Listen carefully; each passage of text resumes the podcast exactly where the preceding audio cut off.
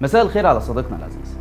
في سنة ألفين وثلاثة عشر اتفاجأت أسرة مصرية مكونة من خمس أشخاص وهي ماشية بشكل طبيعي وتحديدا في طريق المحلة بشبيش بضباط شرطة عاملين كمين بيفتحوا النار عليهم بشكل هستيري وبدون أي مبرر، عشان يموت أفراد الأسرة كلها المكونة من الأب إبراهيم القاضي والأم سونيا الرفاعي والابن هشام اللي كان عمره اثنين وعشرين سنة ومعاهم أحد أفراد العيلة واسمه أشرف شندي وطفل صغير هو الوحيد اللي العناية الإلهية أنقذته بإعجوبة، ولنا أن نتخيل حياته بعد الحادثة دي ممكن تكون عاملة إزاي. بعد الحادثة القوى الأمنية المكونة من ضباط التدخل السريع والأمن الوطني اكتشفوا أن مش دول الناس اللي هم كانوا مستنيينهم ومستهدفين تصفيتهم، وأن دول مجرد مدنيين، أسرة عادية جدا راجعة بيتها في أمان الله، حياتها انتهت بطريقة بشعة وبدم بارد على إيد الناس اللي المفروض يحموهم من أي مصير مشابه. التحقيقات أثبتت أن الضحايا ما عملوش أي حاجة تثير الريبة أو الشك، لا زودوا السرعة وهم داخلين على الكمين ولا خالفوا التعليمات، وكمان في مخبر من المنطقة بلغ الكمين أن مش دي العربية المستهدفة وأن دي عربية ناس في قرية مجاورة. سنة ألفين وخمسة عشر أحيلت القضية لمحكمة الجنايات، لكن التسعة ضباط المتهمين هربوا، وفي سنة ألفين وسبعة عشر اتحكم عليهم غيابي من جنايات المحلة بالسجن سبع سنين مشدد بتهمة قتل أربع أفراد من أسرة واحدة عند مرور سيارة مشابهة لسيارة مطلوبين أمنية. المتهمين ما ظهروش غير في جلسة النقض في مارس ألفين وتسعة عشر، يعني بعد أربع سنين كاملين من الجريمة. عاشوا الفترة دي بكل حرية تامة، بيستمتعوا بحياتهم ولا كأنهم قاتلين عيلة كاملة بدم بارد. هل خلصت القصة لغاية هنا؟ هل الضباط دول خدوا جزائهم واتفصلوا من شغلهم؟ أو اتسجنوا المدة اللي المحكمة حكمت بيها، سواء شفناها عقوبة كافية ومستحقة أو لأ؟ في شخص في البلد مرضاش بسجنهم وشاف إن حكم القاضي كان قاسي أوي في حقهم أو يمكن صعبوا عليه، فقام مستغل سلطته ومديهم عفو رئاسي في مايو ألفين وتسعة عشر عشان يخرج البشوات بعد شهرين بس قضوهم في السجن كعقوبة على قتل أربع مواطنين مصريين أبرياء كل ذنبهم في إنهم عدوا في الوقت الغلط. عيلة كاملة بأحلامها ومستقبلها انتهت في لحظة، وحتى بعد ما ماتوا غدر وخسة المجتمع ما لقاش العدالة اللي دورها تردع المجرم وتبرد قلب الضحية وزويه، بالعكس لقوا المجرم حر وطليق بعفو مخصوص من السيسي أعلى سلطة في البلد، واللي شايف إن قتل أربع مصريين يساوي شهرين بس سجن. يا ترى في علاقة بين القصة دي وبين حادث مقتل نيرة أشرف اللي هز مصر الفترة اللي فاتت؟ أو بشكل عام يا ترى إيه سبب ارتفاع معدلات الجريمة في مصر في السنوات الأخيرة؟ هل الفقر والظروف الاقتصادية مثلا؟ هل السينما ليها دور فعلا زي ما البعض بيقول؟ هل تراجع دور الدين؟ هل القمع وغياب العدالة؟ ولا في أسباب تانية؟ ده اللي هنحاول نعرفه معاكم في حلقة النهاردة. أنا عبد الرحمن عمر وده برنامج إيه الحكاية.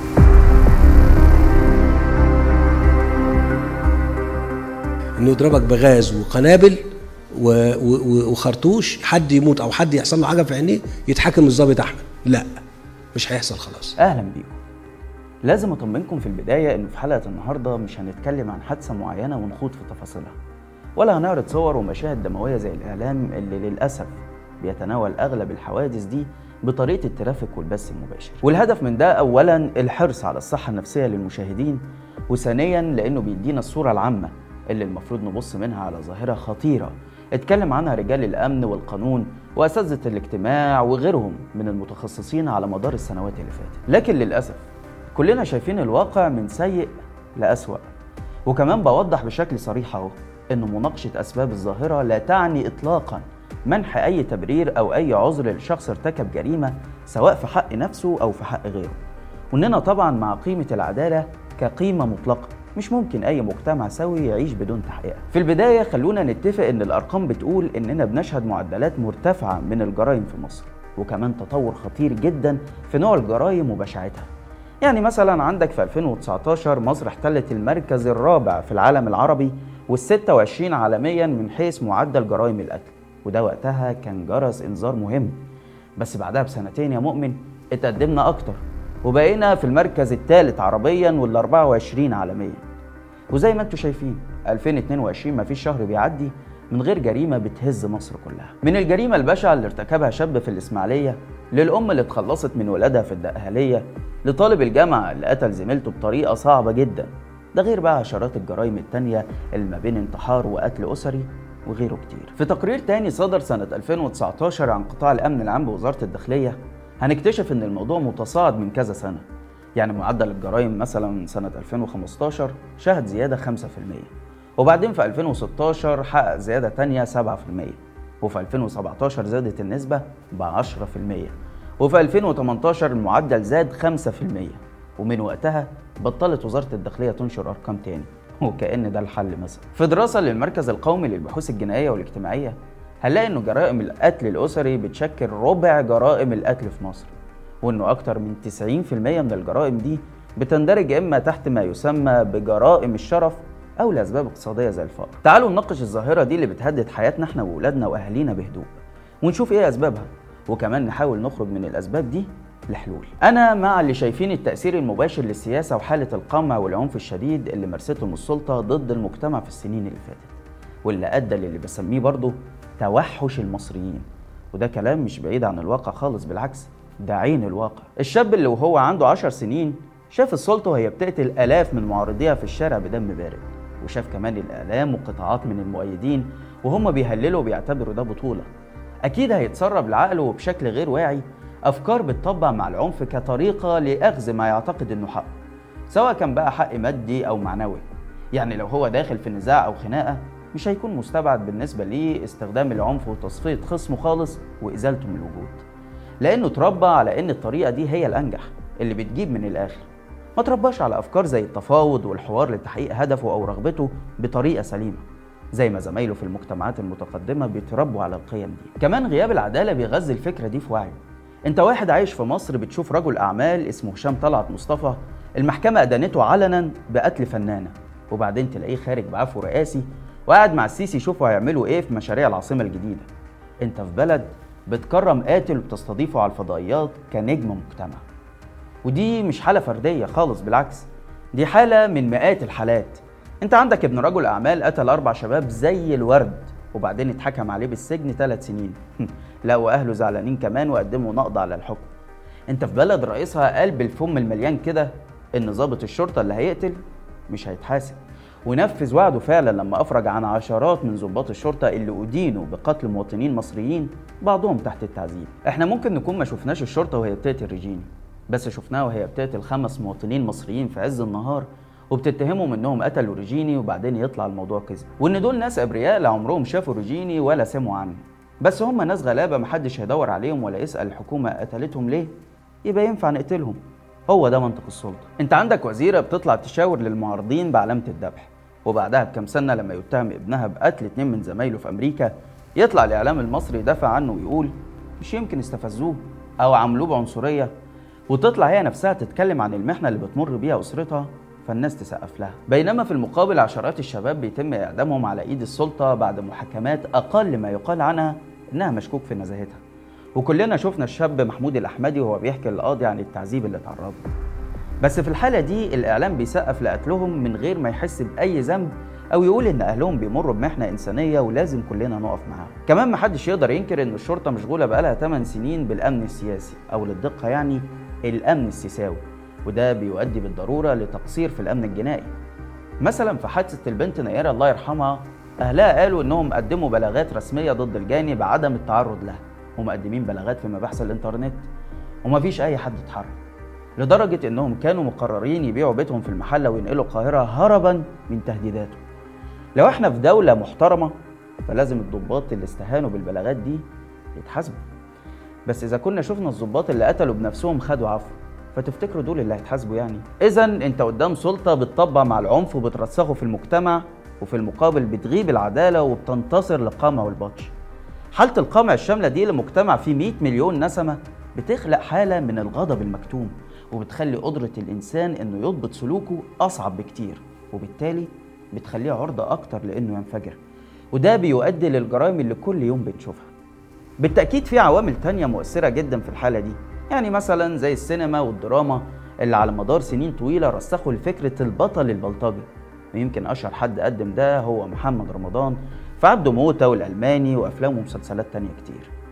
بقت مشاهد السيوف والسنج والأسلحة عموما شائعة جدا، وبقت من سمات البطل الشعبي اللي بيتحدى المجتمع قبل ما يتحدى الحكومة. حادثة نيرة مثلا رسخت لها مشاهد في السينما زي مشهد أحمد حلمي في فيلم صايع بحر لما جاب اصحابه ووقف تحت بلكونه خطيبته وانهال عليها وعلى عائلتها بالشتايم. خد بالك ده مشهد بيتقدم في إطار كوميدي بس بيزرع فكرة خطيرة عند شباب كتير. والأسوأ منه طبعا المشهد الشهير لأحمد عز في فيلم ولاد رزق وهو بيقول للحارة كلها إن البنت الفلانية دي تخصني واللي هيقرب لها هقطع وشه. ده غير حتى مشاهد تانية لأحمد عز في مسلسل الاختيار وهو بيعنف خطيبته أو البنت يعني اللي مرتبط بيها، وكأن ده شكل الرومانسية اللي بتتقدم للمشاهد. وسبحان الله اختيار أحمد عز بالذات للمشاهد دي يا جماعة يبدو إنه مش صدفة خالص. الراجل شكله قريب جدا من الشخصيات دي في الحقيقة وقصته مع زينة تشهد. وطبعا ما ننساش أغنية تميم يونس اللي حذفها بعد كده واللي كانت كارثة في الإطار ده، لأن فكرتها كلها قايمة على كلمة عشان تبقي تقولي لأ، وده تقريبا نفس الفكرة اللي دفعت الجاني لارتكاب جريمة في المنصورة. إذن في تأثير واضح للفن عموما في الحالة اللي احنا واصلين ليها، وده كلام ناس متخصصة في الطب النفسي وعلم الاجتماع. الدين والتربية كمان لا يمكن إغفال دورهم، وهنا انت بتتكلم على مؤسسات كاملة حصل تغييب لتأثيرها على المجتمع بدون ما توجد ليها بديل أخلاقي مناسب. كلنا عارفين خصومة السلطة مع تيارات إسلامية كانت عاملة بعض التوازن في المجتمع، وكمان تنافس السلطة حتى مع مؤسسة زي الأزهر اللي بيتقال إن مسجد مصر في العاصمة الجديدة هيكون هو المؤسسة الروحية اللي هتاخد مكان الأزهر.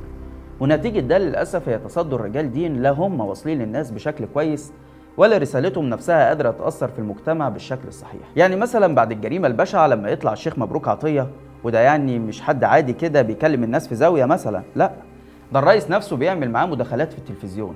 يطلع الشيخ ده ويقول ما معناه ان المرأة في مصر يا اما تبقى زي القفة او هتكون عرضة للقتل. طبعا ده كلام اقل ما يقال عنه انه مش في محله ولا وقته ولا مناسبته، ولا دي الطريقة اللي توصل بيها رسالتك للمجتمع.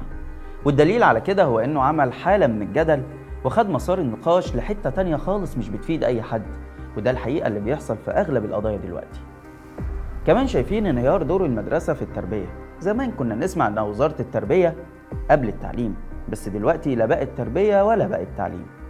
حتى الأسرة اللي هي اهم مؤسسة تربوية ما بقتش تقوم بدورها، لأن الأب والأم غالباً مطحونين في الحياة عشان يقدروا يوفروا حياة كريمة لأولادهم وناسين دورهم الأساسي، وده طبعاً بدون تعميم على كل الناس. أكيد في آباء وأمهات بيقوموا بدورهم على أحسن وجه، وفي مدرسين بيحاولوا يقدموا التربية لطلابهم قدر المستطاع، بس كظاهرة عامة كل المؤسسات دي دورها في حياة المصريين وخاصة النشء يكاد يكون اختفى وبقى شيء نادر جداً.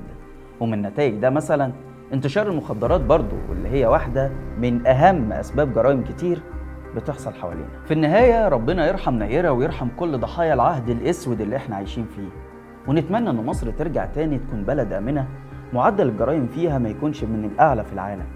وده مش هيحصل إلا لو حققنا قيم كتير افتقدناها في السنين اللي فاتت، أهمهم العدل والحرية. العدل إن كل واحد ياخد حقه وفي نفس الوقت كل مجرم ياخد عقابه، والحرية اللي تمكن المجتمع من ترشيد نفسه بنفسه، تمكن الأسرة والمدرسة والمسجد أو الكنيسة من القيام بمهمتهم الأصلية. الحرية اللي تخلصنا من حالة القمع والقهر. محتاجين حاكم يكون قريب من الناس ويدافع عن حقهم، مش يغتصب ولا ينشر بينهم القتل والعنف. كمان حابب أشكركم بصراحة على تفاعلكم الكبير مع الحلقة اللي فاتت، فرحتوني جدا، وأتمنى دايما أكون عند حسن ظنكم. وانا فعلا بكون حريص يا جماعه في كل حلقه ان انا اقرا كل تعليقاتكم، فما تبخلوش علينا بقى باقتراحاتكم وافكاركم، ويا ريت تشاركونا في التعليقات لو شايفين اسباب تانية لارتفاع معدل الجريمه، وكمان لو عندكم حلول احنا ما قلناهاش. بس كده لحد هنا وحلقتنا خلصت. ما تنساش انك تقدر تسمع البرنامج بتاعنا بودكاست من الروابط اللي هتلاقيها في التعليقات، وكمان اعمل لنا لايك وشير واشترك في القناه الجديده على اليوتيوب، واستنانا كل جمعه الساعه تمانية بالليل بتوقيت القاهره في حلقه جديده من برنامج ايه الحكايه.